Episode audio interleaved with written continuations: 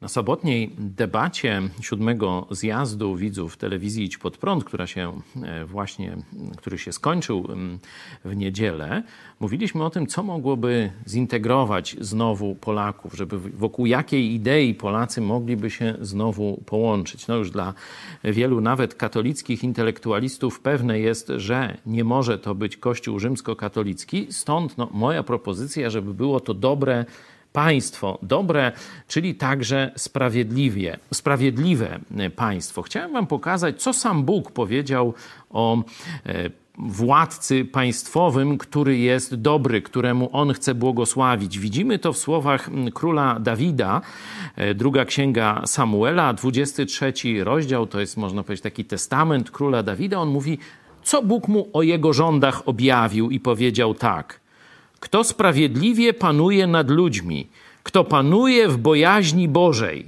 no, temu będę błogosławił. Tak można dalej to podsumować, możecie sobie całość mm, przeczytać. Zobaczcie, dwie cechy dobrego króla sam Bóg po, pokazał. Sprawiedliwie panuje nad ludźmi i panuje w bojaźni Bożej. No nie jest tajemnicą, że Jarosław Kaczyński żadnej z tych dwóch cech nie posiada.